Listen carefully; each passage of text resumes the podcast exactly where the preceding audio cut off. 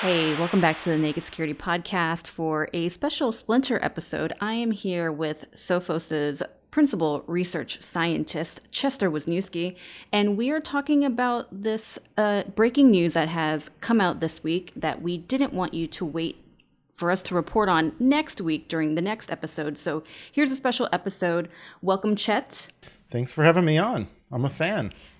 Thank you so much. OG podcaster of the Naked Security Podcast way back in the day, if you guys remember Chet Chat. Speaking of Chet chatting, Let's chat about this news. So, U.S. federal agencies, the FBI, Cybersecurity and Infrastructure Security Agency, and the Department of Health and Human Services have released an advisory on Wednesday this week with information about ransomware activity targeting the U.S. healthcare and public health sector to ultimately infect systems with Ryuk ransomware.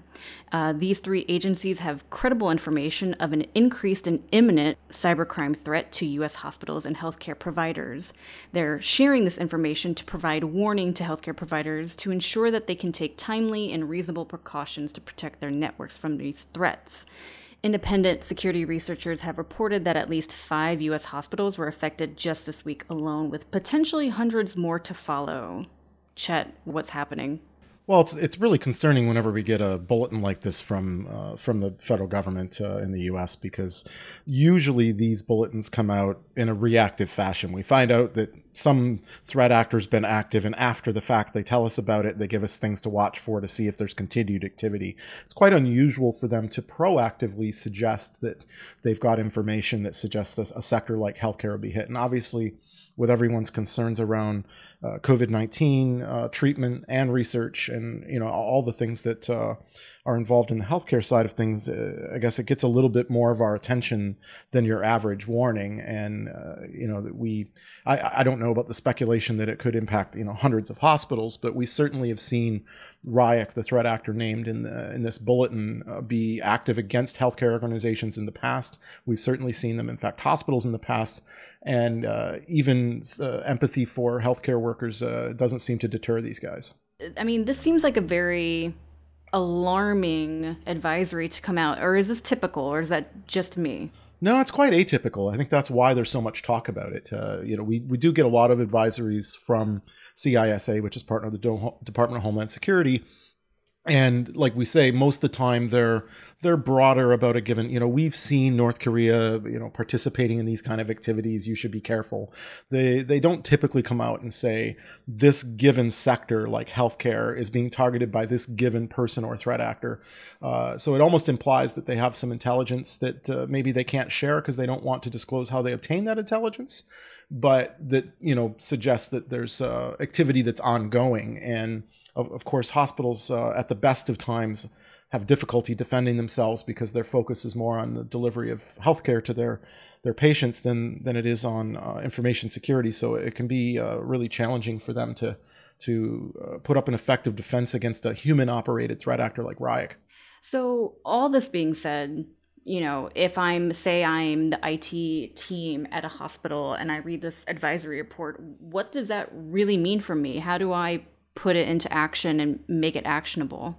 Well, I, let's step back from that and broaden it out and just say if I'm a CISO at any organization, because to be fair, um, obviously uh, healthcare is going to be on high alert because of this bulletin, but there are a lot of other ransomware actors out there that are not Ryuk that are more than happy to steal your money using the same methods and tools that Ryuk is using. Um, you know, we've been following and writing about these guys for years: uh, Wasted Locker and NetWalker and uh, uh, REvil. Uh, you know, there's we we could probably just sit here and name them. And so I think all CISOs should use this as an opportunity uh, to look at whether their defense would be effective, whether they're a hospital or not, against this type of threat actor. Certainly, the hospitals uh, probably should double down on that. but you know, all of us need to be worried. And I think the key to a lot of this uh, that the, the, is what's catching these types of organizations off guard is they assume that the end of the incident is when their security tools are blocking something. And it's certainly something we see when our threat response, uh, rapid response team goes in to help victims. They often were attacked three weeks ago, two weeks ago, a month ago, um, got an alert from their antivirus tool, ours or someone else's, saying, hey, this thing was detected and we blocked it. And for a lot of organizations, they consider that to be the end of the incident, right? We blocked it. Our tool worked and we successfully blocked it.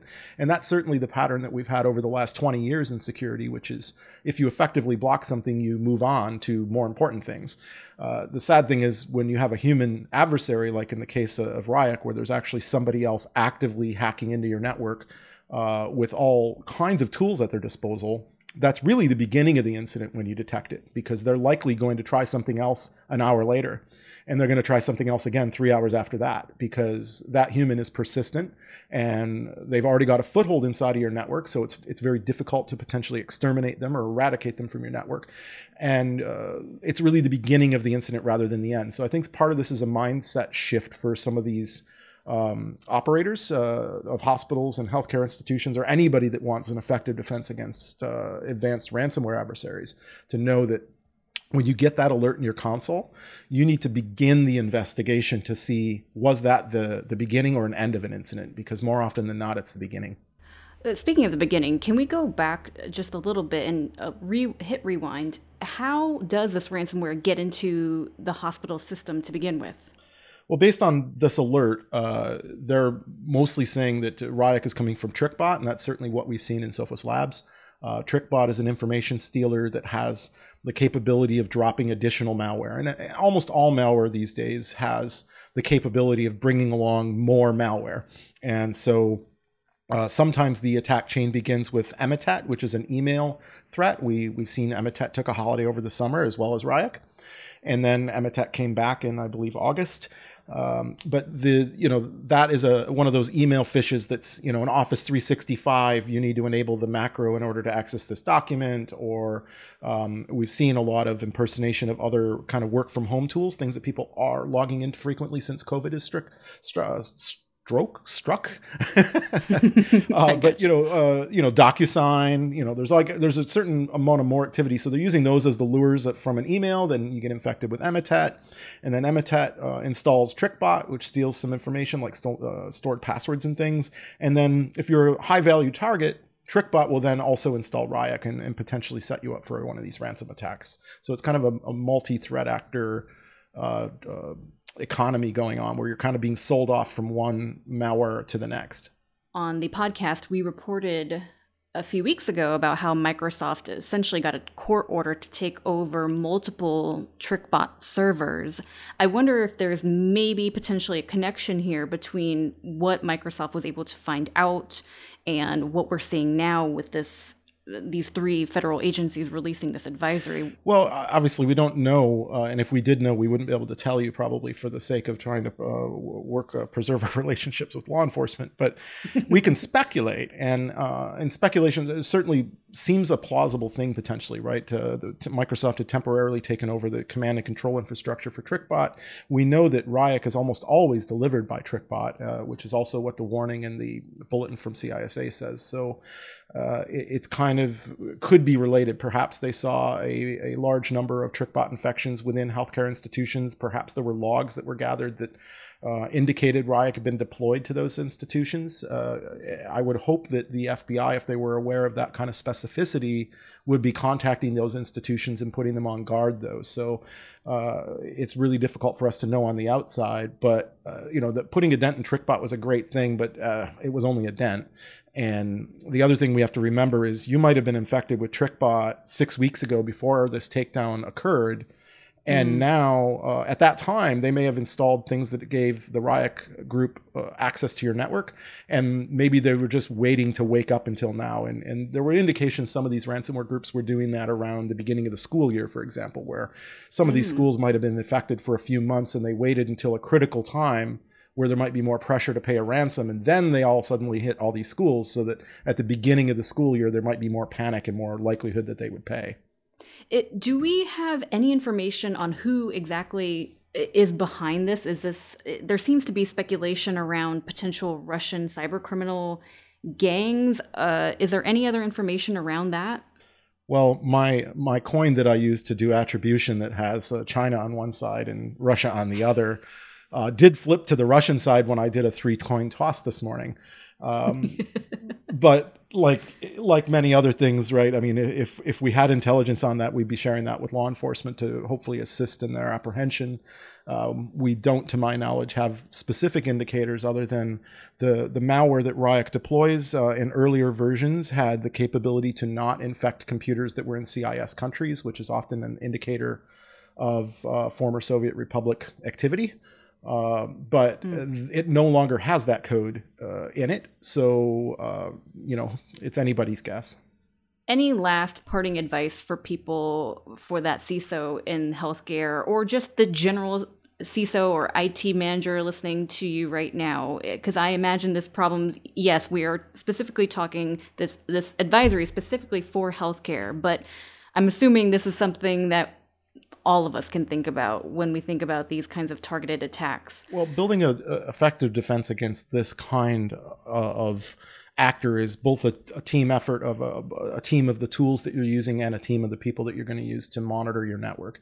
And clearly, we've seen uh, by monitoring this over the last year or two, these these uh, high value ransom attacks typically begin with uh, either email, like I mentioned, with uh, threats like Emotet and TrickBot, or they start with uh, open remote access that's vulnerable in some way, whether that's a remote uh, RDP server that has a guessable password, or whether that's a, a VPN that has a vulnerability that hasn't been patched. We've seen quite a few high profile remote access vulnerabilities this year being used in these attacks.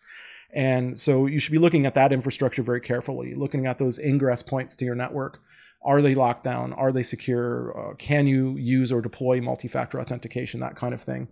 You know, the second stage is, of course, trying to make sure that your security coverage is as ubiquitous as possible. Uh, quite a few of the investigations our managed threat response team has gotten involved in and uh, recently have shown that uh, most of the computers were protected, but there were a small number of them that weren't. And the criminals were able to get a foothold inside the network on those machines that weren't protected and cause a lot more damage. So trying to kind of get that uniformity is really helpful. And then knowing who to call when you need help. Uh, if you're a large organization, you probably have a SOC and that SOC should be investigating these alerts rather than considering them the end of the incident. But if you don't have a SOC or you're a smaller organization or don't have the money uh, or the, the staffing for a SOC, uh, you should be looking to uh, services to provide you that, uh, that backup when you need it. When you have something that needs to be investigated, you need a, a, skilled security professional to come in and start taking a look at that. And if you don't have it, um, on hand, you need to know who to call if you end up in a situation um, like some of these hospitals, schools, or anyone else that's been hit with this ransomware have been in. Great. Any last parting words for our audience, Chet?